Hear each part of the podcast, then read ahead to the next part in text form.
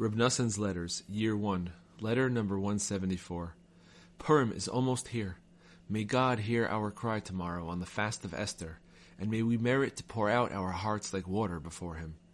Just as He performed awesome deeds during these days in the past, may He likewise bestow His loving kindness on us, and give us eternal salvation. May we be worthy of soon rejoicing in His salvation on the coming holy days of Purim, and may the keren, glory of truth, rise higher and higher. Let us always be glad and rejoice in His salvation. Rejoice and be happy, my brothers and friends.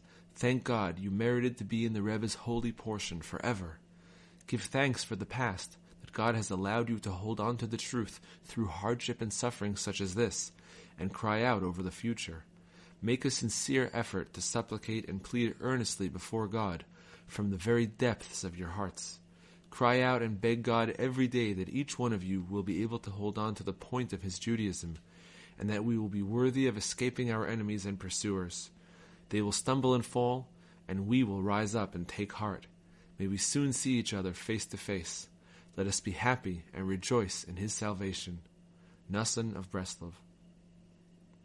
Greetings to my illustrious friend, Reb Avraham Ber, may he live. Trust God, my beloved son, for he will certainly not abandon you. Everything will turn into good, peace, joy, and life. The words of the Rebbe are alive and enduring when he said, God is very great. We know nothing of it. God is finishing constantly. Rabbi Nachman's Wisdom number 3, Tzaddik number 85, number 126. I, poor and destitute, so pursued as I am, will walk in simplicity to believe the Rebbe's holy words simply and straightforwardly, and to tell anyone who wants to hear all the great things that God did with us, returning us to Him and bringing us near to Him and His holy Torah. May God finish for me. Even when I am old and gray, God, do not abandon me until I declare your strength to the generation and your might to all who are to come. Your righteousness, God, reaches unto the heavens. Noson, as above. Warm greetings to my friend, whom I love as my own heart and soul, the Rav and great luminary, our teacher, Reb Aaron, may his light shine. He was the Rav of Breslov, one of Rabbi Nachman's closest followers and Reb Noson's close friend. Greetings to his sons, may they live, and to his whole family. Greetings and great salvation. I already expressed myself a little above. What should I add? His scholarly honor knows everything.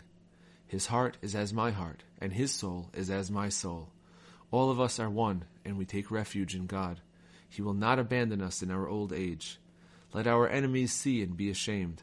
When our time comes, after many long years, let our souls be taken from us still among the Rebbe's followers. May we never be ashamed or humiliated. Noson, as above.